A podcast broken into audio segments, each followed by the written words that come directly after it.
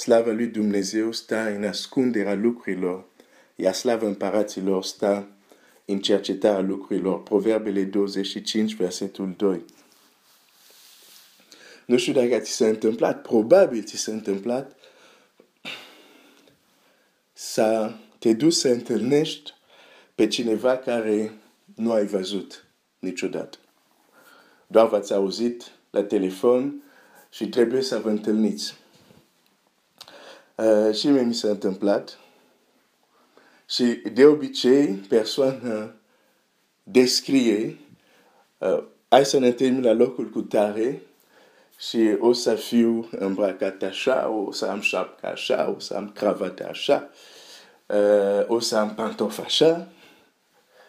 Și apoi și eu descrie, uite, o să am cam așa, așa, o să am uh, blugi, o să am uh, și umbrela cu mine, verde.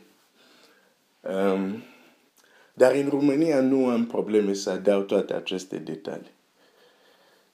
Și nici nu întreb persoana să-mi dea detaliile.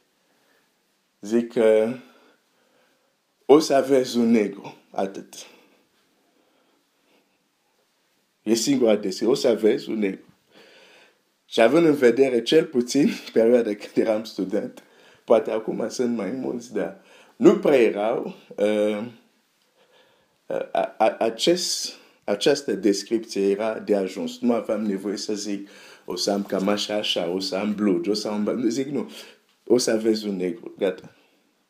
Și zic, nu-mi spui cum ești tu, n-are rost, um, tu o să mă găsești cel mai repede. Uh, și niciodată nu a ratat această formulă. Uh, tu ești Glenn? Da, da, eu sunt Glenn. Uh, deci am început cu această poveste. Atunci când mergem să căutăm, să ne întâlnim, de exemplu, cineva cu care nu ne-am întâlnit, având în vedere că de obicei este într-un loc public și sunt mai multe oameni acolo, ai nevoie de anumite uh, semne sau o anumită descriere ca să te ajute să găsești persoana. Ca să, să nu te duci la o persoană, tu ești cu tare, cu ce? Pleacă de aici. Tu ești cu tare, nu, ce ai mâncat? Ca să evite această experiență, să te duci, ar fi penibil, să te duci, uh, ai o întâlnire, nu știu, în piața sfatului, să vorbim de, de Brașov, în piața sfatului, și zice, ai ne întâlnim acolo. Și nu l-ai văzut niciodată. Păi s-ar putea să te duci la douăzeci de, de oameni. Tu ești cu tare, tu ești cu tare. Să primești răspunsul, nu, nu, nu sunt eu, nu sunt eu. Deci, pentru a evita de a pierde timp să întreb la o sută de oameni în piața sfatului cine e cu tare, ca să evite asta, să pierzi timpul ăsta, ai nevoie de o anumită descriere a persoanei. Persoana să-ți spună unde o să sta, cum va fi îmbrăcat și așa mai departe. La mine nu am, ți-am zis, nu am nevoie de asta, scot, o să zic, să vezi un negru, punct. Um, în piața sfatului, în vara, poate mai sunt turiști, dar trec, trec nu stau. Da? Deci tot uh, mă găsești repede. În fine, vorbim de căutarea noastră, cea mai importantă, să-L căutăm pe Dumnezeu. Și de un timp vorbesc despre faptul că de multe ori căutăm pe Dumnezeu acolo unde nu este. Și o să spui, oh, tot ești acolo. Da, sunt tot aici pentru că e capcana care o văd cel mai des. Am văzut-o cel mai des în viața mea și o văd cel mai des în jurul meu. Al căuta pe Dumnezeu acolo unde nu este. Și atunci avem nevoie ca Scriptura să ne dea anumite um, descrieri unde o să-L găsim pe Dumnezeu. Dar Scriptura nu doar ne spune unde o să-L găsim, Scriptura ne și spune unde nu o să-L găsim. Când, de exemplu, am spus la persoană cu care trebuie să mă întâlnesc, o să vezi un negru, I-am și spus, cine nu va găsi, cu alte cuvinte, va ajunge la locul respectiv, instinctiv va elimina multe persoane, pentru că chez nous n-are cum să fie asta, n-are cum să fie asta, asta e îmbrăcat în negru, nu, mi-a zis că e negru, nu îmbrăcat în negru, nu este asta. Tot așa Scriptura ne spune, nu numai unde să-L găsim pe Dumnezeu, dar unde să nu-L găsim.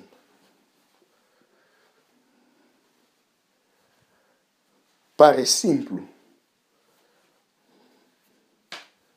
Dar dacă, atunci când intrăm, uh, in de, intrăm în detaliile și intrăm în practica noastră de zi cu zi, uh, ne dăm seama că e foarte adevărat ce au spus îngerii femeilor care s-au dus la mormânt. De ce căutați printre morți pe cel care este viu? Știți că anumite cuvinte din Scriptură sunt profetice, în sensul că, deși a fost spus la unei persoane într-un context anume, dar sunt cuvinte care au sens și peste vacu. Când Dumnezeu zice lui Adam, Adam, unde ești? Da, s-a adresat lui Adam, dar este o întrebare care Dumnezeu pune la fiecare om, unde ești? Și așa mai departe. Deci acest cuvânt, de ce în, în Luca douăzeci și patru, de ce căutați printre cel mort, printre cei morți, cel care este viu, este foarte adevărat aici. Nu este aici. Ok, am repus lucrurile puțin în context. Și mai adaug, când Domnul Iisus în Matei șase învață despre rugăciune, știu unde începe. Ai asta chiar să începem cu, cu asta. Uh, Ma- Matei, ok, Matthieu six. Alors, où est-ce que tu es? Așa. Când începe să învețe, să vorbească despre rugăciune, uite, vorbește mai întâi Uh, de milostenie, la Matei șase, versetul, uh, de exemplu, Matei șase, versetul doi, vorbește de milostenie. Um, și atunci, la versetul cinci, începe să vorbească despre rugăciune. De, de la cinci și mai departe, uh, până să zic la cincisprezece, vorbește despre rugăciune. Da. Dar dacă citești acolo, când Domnul Iisus vorbește de rugăciune, nu începe prin a spune cum să ne rugăm. Uite, citesc. Versetul cinci. Când vă rugați să nu. Ci tu când te rogi. Versetul șase. Versetul șapte. Când vă rugați să nu. Versetul nouă. Iată cum trebuie să vă rugați. Deci, Domnul Iisus, când vorbește despre rugăciune, începe mai întâi să spună ce să nu facem când ne rugăm. Începe mai întâi pe a, a, a, cum să zic, a elimina modele greșite de rugăciune. Pentru că și-a dat seama că uneori înainte să zidești, trebuie să distrugi.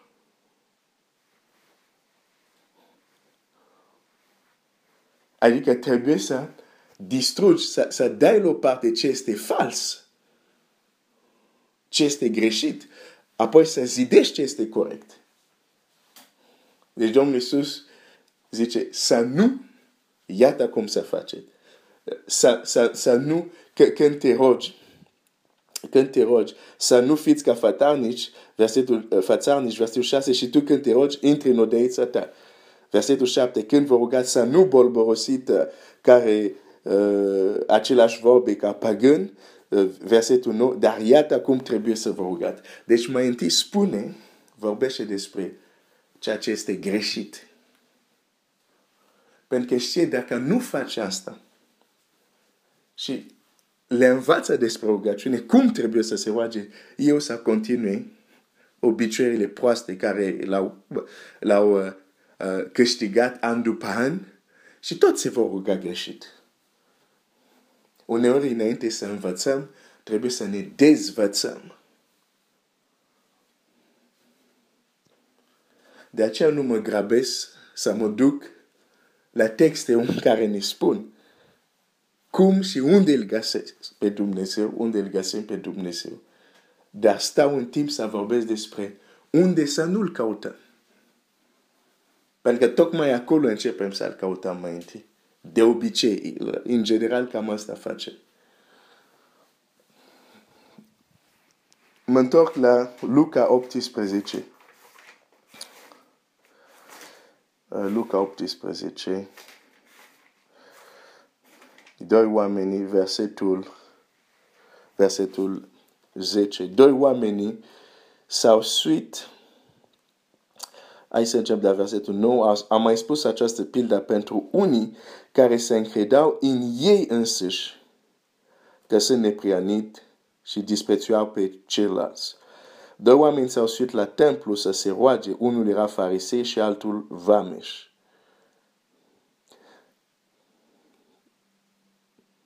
Versetul paisprezece, sar câteva versete. Eu vă spun mai degrabă, omul acesta s-a coborât acasă socotit neprianit decât celălalt.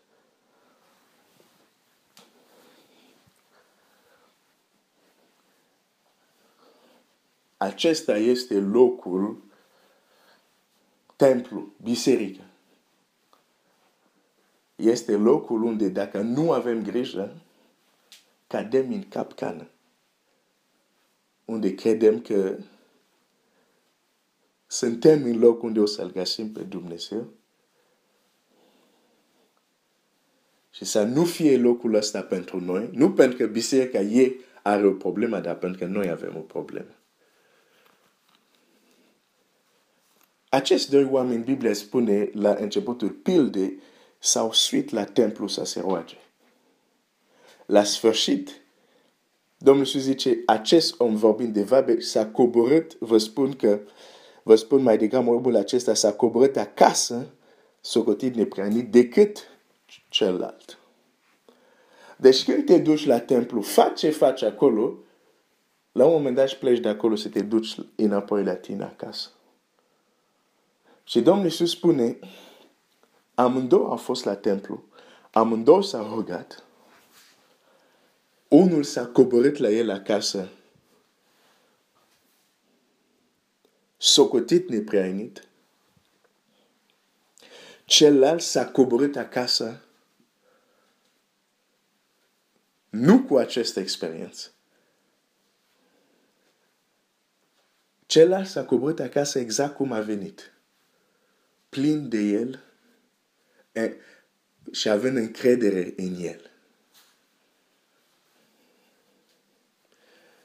Iar celălalt a plecat acasă schimbat cu ceva, socotit neprianit.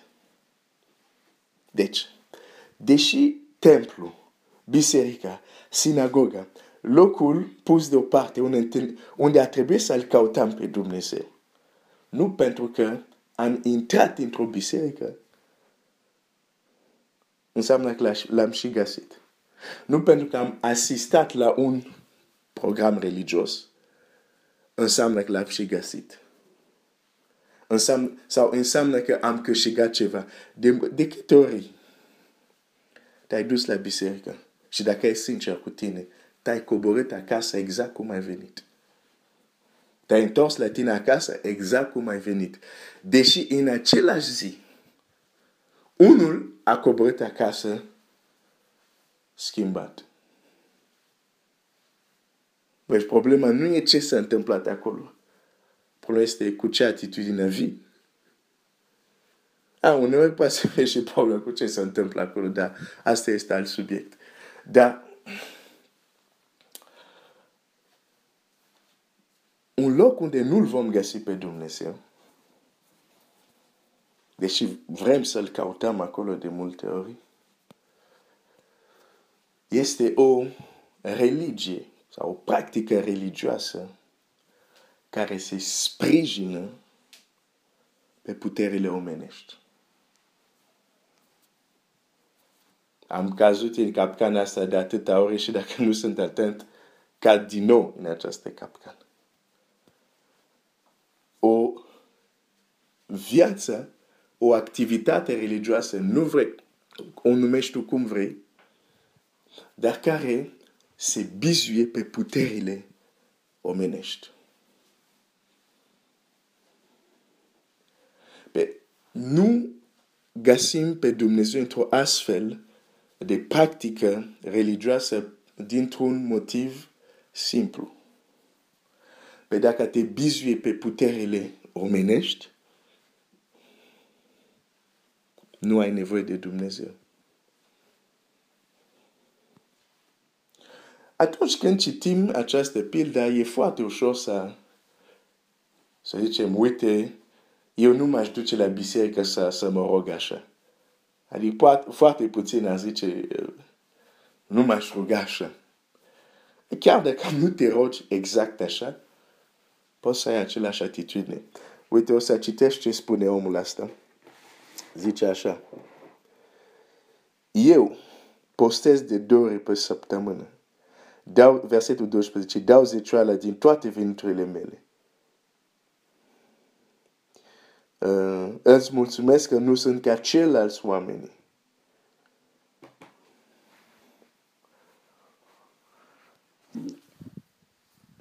Pardon. Deci, eu,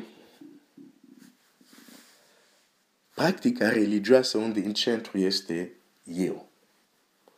Eu fac, eu organizez, eu planuiesc, eu pot.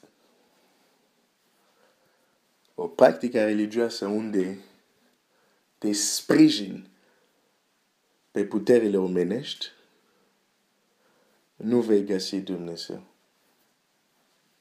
Pentru că, efectiv, din moment ce te sprijini pe puterile omenești, fără să-ți dai seama, ai închis ușa lui Dumnezeu și Domnul e afară și bate la ușa, zice, m-ai scos afară, dar bat, dacă mă auzi, poate deschizi ușa.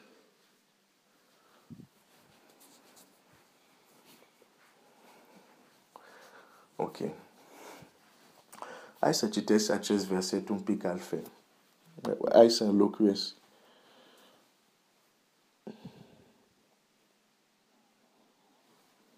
O să... Ce mai trece mie prin cap. Ok. Nu, nu, nu să-l citesc diferit acum. După va trebui să, să explic de ce. Uh, o să mă opresc Uh, uh, aici, acum, e foarte ușor să avem o practică religioasă, o viață de biserică, dacă vrei, care se sprijină doar pe, puter, pe, pe puterile omenești. Și când zic puterile omenești, nu zic că neapărat tu te crezi cel mai tare. Nu e doar asta, e mai mult decât atât. E un creștinism unde nu avem nevoie de Dumnezeu. Să zic, pe cum, cum, fiecare creștin are nevoie de Dumnezeu. Asta spunem cu gura. Dar un creștinism unde, că intervine Dumnezeu sau nu, ne descurcăm. Știm. Putem face asta, putem face... Ne descurcăm. Că face Dumnezeu extraordinare sau nu, putem să ne descurcăm fără El. Când trăim așa, când nu ne doare și nu căutăm să, zicem, să spunem, dar Doamne, unde ești? Când am obișnuit cu o rutină. Păi noi mai facem asta, mai dăm la săraj, mai, mai, mai, mai, ok?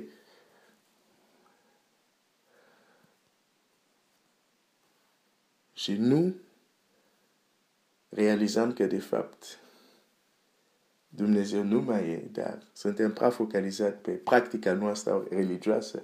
Sau Dumnezeu nu mai face ceea ce zice că, ceea ce a spus că va face, nu ne doare, nu, nu căutăm, pentru că suntem deja într-o anumită rutină.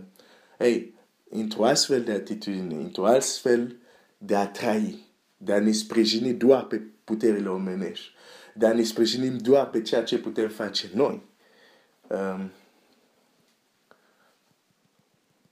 greu să-L găsim pe Dumnezeu atunci. Pentru că, efectiv, atunci chiar nu-L mai căutăm. Pentru că practica noastră religioasă sau viața noastră, uh, tradiția noastră, efectiv, l-a înlocuit pe Dumnezeu. O la douăzeci de minute. Dumnezeu să binecuvânteze. Continuăm mâine.